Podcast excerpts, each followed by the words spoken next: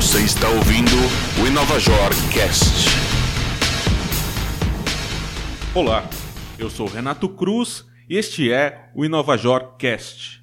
O tema de hoje são as expectativas para o 5G, a quinta geração das comunicações móveis no Brasil. Tenho aqui comigo o Hermano Pinto, diretor do FutureCon. Tudo bem, Hermano? Tudo bem, Renato? Como é que você vai?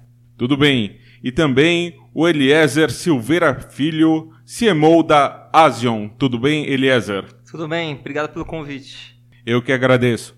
Então, Eliezer, a gente pode começar você me contando um pouco o que deve mudar com o 5G chegando aqui ao país? Acho que o principal ponto do 5G é, é, a quantidade de dados que vão ser transmitidos. Né? O 5G ele traz é, como principal discurso você aumentar a banda e aumentando a banda quantos dados vão ser transmitidos.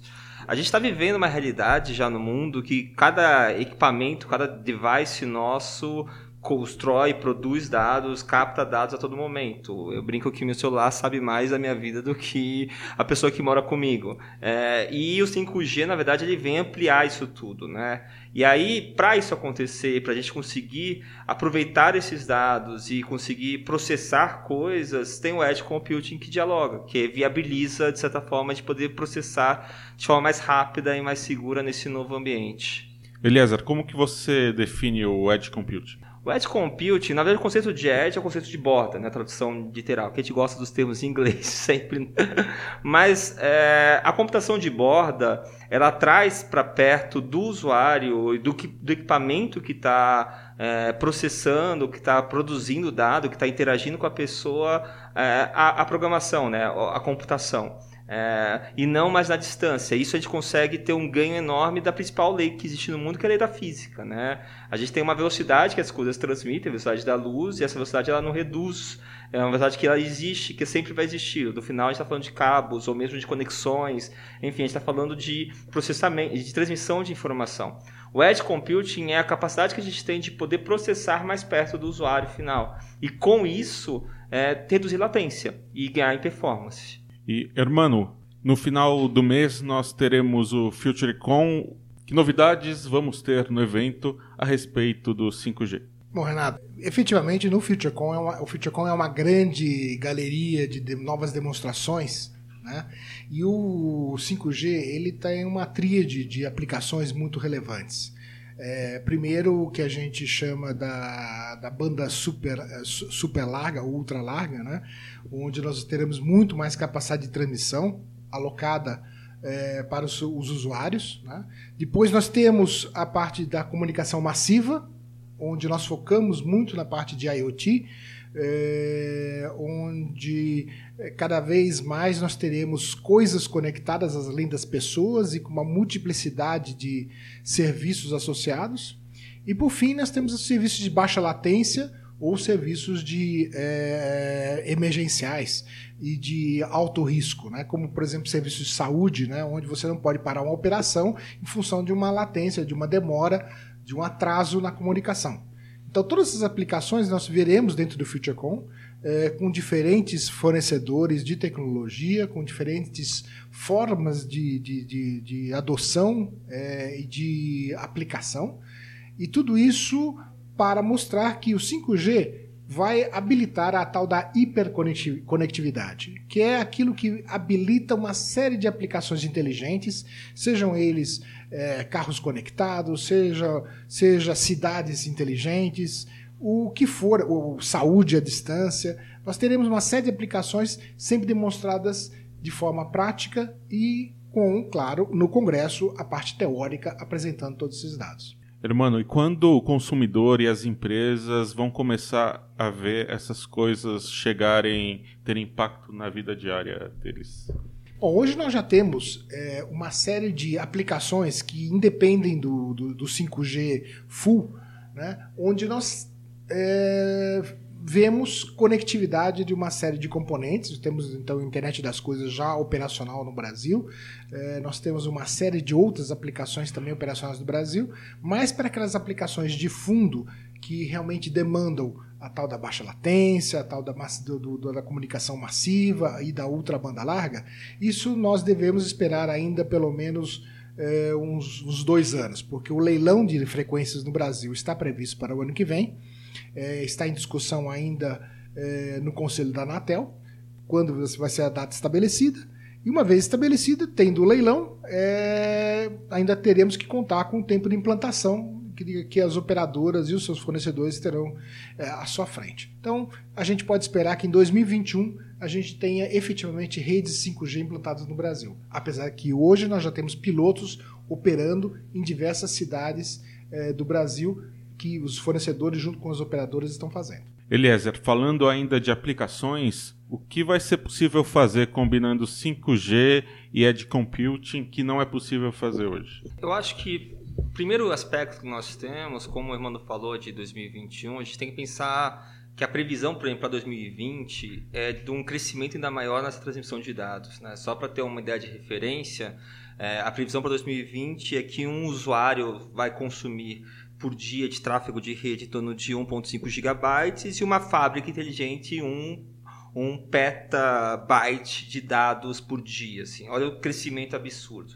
E aí, nesse cenário, é, o Edge Computing dialoga com, o 5G, que vai permitir que a gente possa processar essas coisas muito mais perto. Hoje, o Edge Computing já traz ganhos absurdos é, em aplicações de web. Então, segurar uma, sustentar uma Black Friday, por exemplo, de um varejo mas quando a gente pensa no varejo conectado, com sensores, e de certa forma que consiga interagir e criar experiências únicas, é, vai ser mais necessário ainda processar na borda e o 5G para poder viabilizar essa, essa estrada que vai caminhar. É como se eu estivesse falando que o 5G vai ser a estrada e o Edge Computing vai ser o motorzinho que vai fazer essa velocidade acontecer. Até a gente chegar no, no, no, na expectativa dos carros autônomos, né?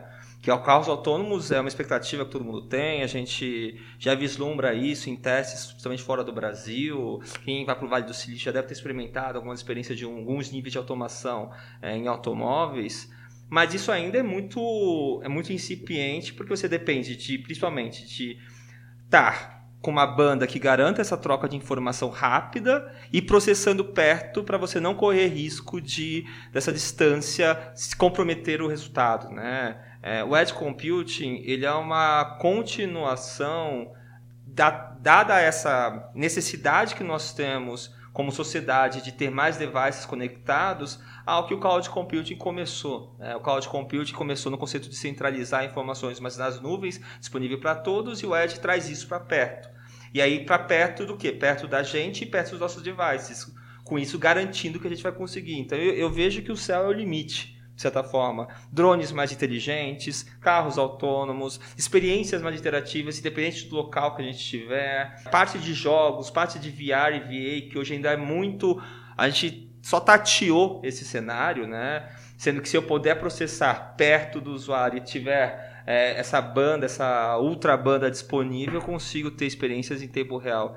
Eu diria que, não sei se vou, quem gosta, quem é, quem é um pouco nerd como eu e assistiu o jogador número 1 um do Steven Spielberg, é, viu aquela experiência de realidade virtual, é, é isso que a gente está falando, e para logo, para os próximos anos, né? Conectando o 5G, conectando o processamento perto da, das pessoas, através do Edge Computing, a gente vai poder vivenciar isso que eles tanto esperavam. Hermano, a gente falou de várias aplicações aqui: carros autônomos, cidades inteligentes, realidade virtual. Como que você vê, assim, pensando em algumas áreas, algumas verticais, o que é mais promissor hoje?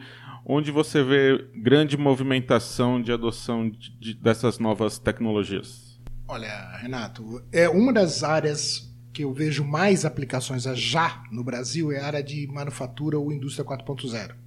É, nós temos é, uma série de outros eventos que nós participamos junto com os nossos clientes na área de plástico, por exemplo, na área de é, automação industrial, máquinas e ferramentas, e nós enxergamos nesses casos várias aplicações, inclusive é, dentro do aspecto de uso do edge computing para que você faça a, o processamento ao longo do dia já localmente, né? E depois você faz na conectividade é, para a nuvem uh, para que os processos é, mais complexos de machine learning, por exemplo, eles sejam reunidos já numa, num, num outro tipo de ambiente. É, nós temos um caso que está muito digamos, sendo referenciado no mercado, que é o caso da Volkswagen em conjunto com a Siemens, de um lado, que fornece os Edge Computers, é, e a conectividade Nokia e Ericsson. É um exemplo muito interessante porque é uma conectividade de 220 fábricas ao redor do mundo. O projeto ele prevê que a conectividade seja feita em 5G na sua etapa final. Nesse momento ele opera em 4,5G. E o objetivo é justamente este: você, cada fábrica é autônoma por si e por isso do uso do edge computing, mas depois toda a parte de machine learning, todas as experiências são serão trocadas entre as 220, 220 fábricas da Volkswagen ao redor do mundo e essa conectividade ampla vai, por, vai conseguir, primeiro, é, levar uma quantidade gigantesca de dados, como o Eliezer colocou aqui para gente, e de outro lado, vai conseguir reunir informações que seriam impossíveis ou inimagináveis para que um ser humano, através de uso de ferramentas computacionais, conseguisse.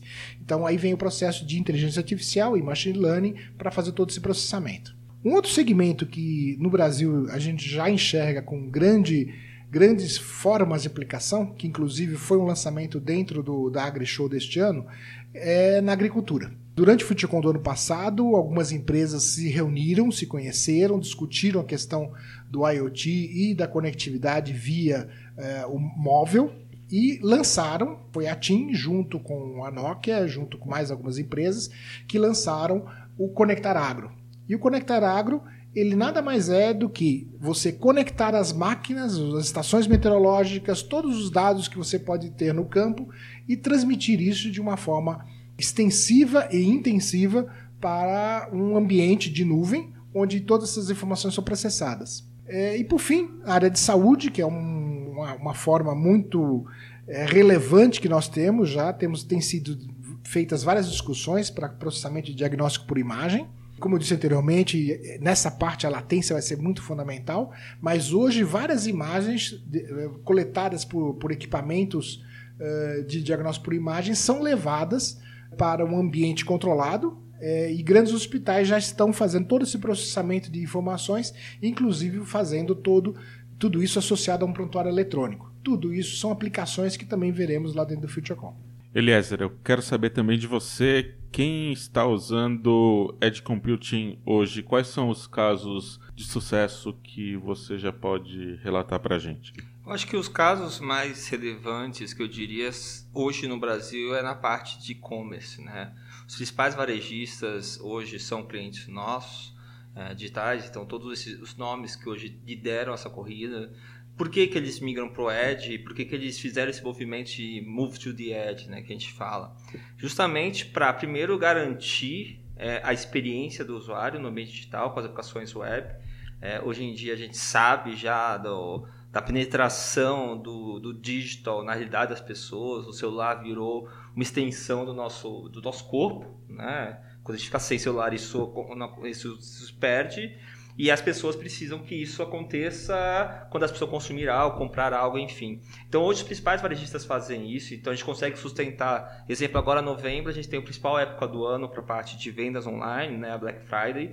É, a gente tem o nosso time de guerra trabalhando com todos esses principais varejistas para garantir que a Black Friday seja um sucesso para todos e principalmente reduzindo o tempo de resposta para acesso das páginas dando segurança, que é uma época que os ataques cibernéticos elas cre crescem absurdamente. Então o Edge Computing também te traz esse caminho de segurança, porque quando você distribui a rede processa na borda, se caso acontece o ataque de DDoS, por exemplo, disponibilidade de algum ponto nosso de presença, a gente consegue migrar para outros pontos de como a estrutura de roteamento, ela é SDN, né, Software Defined Network, ou seja, definida por software, a gente vai trabalhando esse roteamento da forma adequada para conseguir garantir que isso esteja no ar. Além disso, garantir que a gente consiga ter controle de uma promoção quando ele entra ou sai do ar. Parece uma coisa simples, mas não é simples quando você pensa no volume de pessoas acessando aquela questão. De fazer o pull, de tirar essa informação do ar e conseguir de fato prever. Hoje eu diria que e-commerce é o principal carro-chefe. No Brasil também, o Edge Computing ele também traz grandes significados para o mercado financeiro, principalmente por causa do viés de segurança. É, então, hoje, principalmente as fintechs estão muito abertas a isso e a gente vê a expectativa grande para os grandes bancos abrirem mais para essa questão do edge computing, porque te traz é, possibilidade de ter muito mais camadas de segurança. Né? Nós temos uma abordagem que a gente fala que é multi-layer security, porque a gente trabalha tanto proteção é, de web applications contra DDoS, produções de bots, enfim, de tudo isso para garantir que isso aconteça. Eu sou o Renato Cruz e este é o InovaJor Cast. Conversamos hoje sobre expectativas para o 5G no Brasil. Eu conversei com Hermano Pinto do FutureCon. Muito obrigado, Hermano. De nada, sempre às ordens. E com Eliezer Silveira Filho, da Asion. Muito obrigado, Eliezer. Muito obrigado e foi um prazer falar com vocês. Muito obrigado também a você que acompanhou este podcast e até a semana que vem. Você ouviu o InovaJor Cast.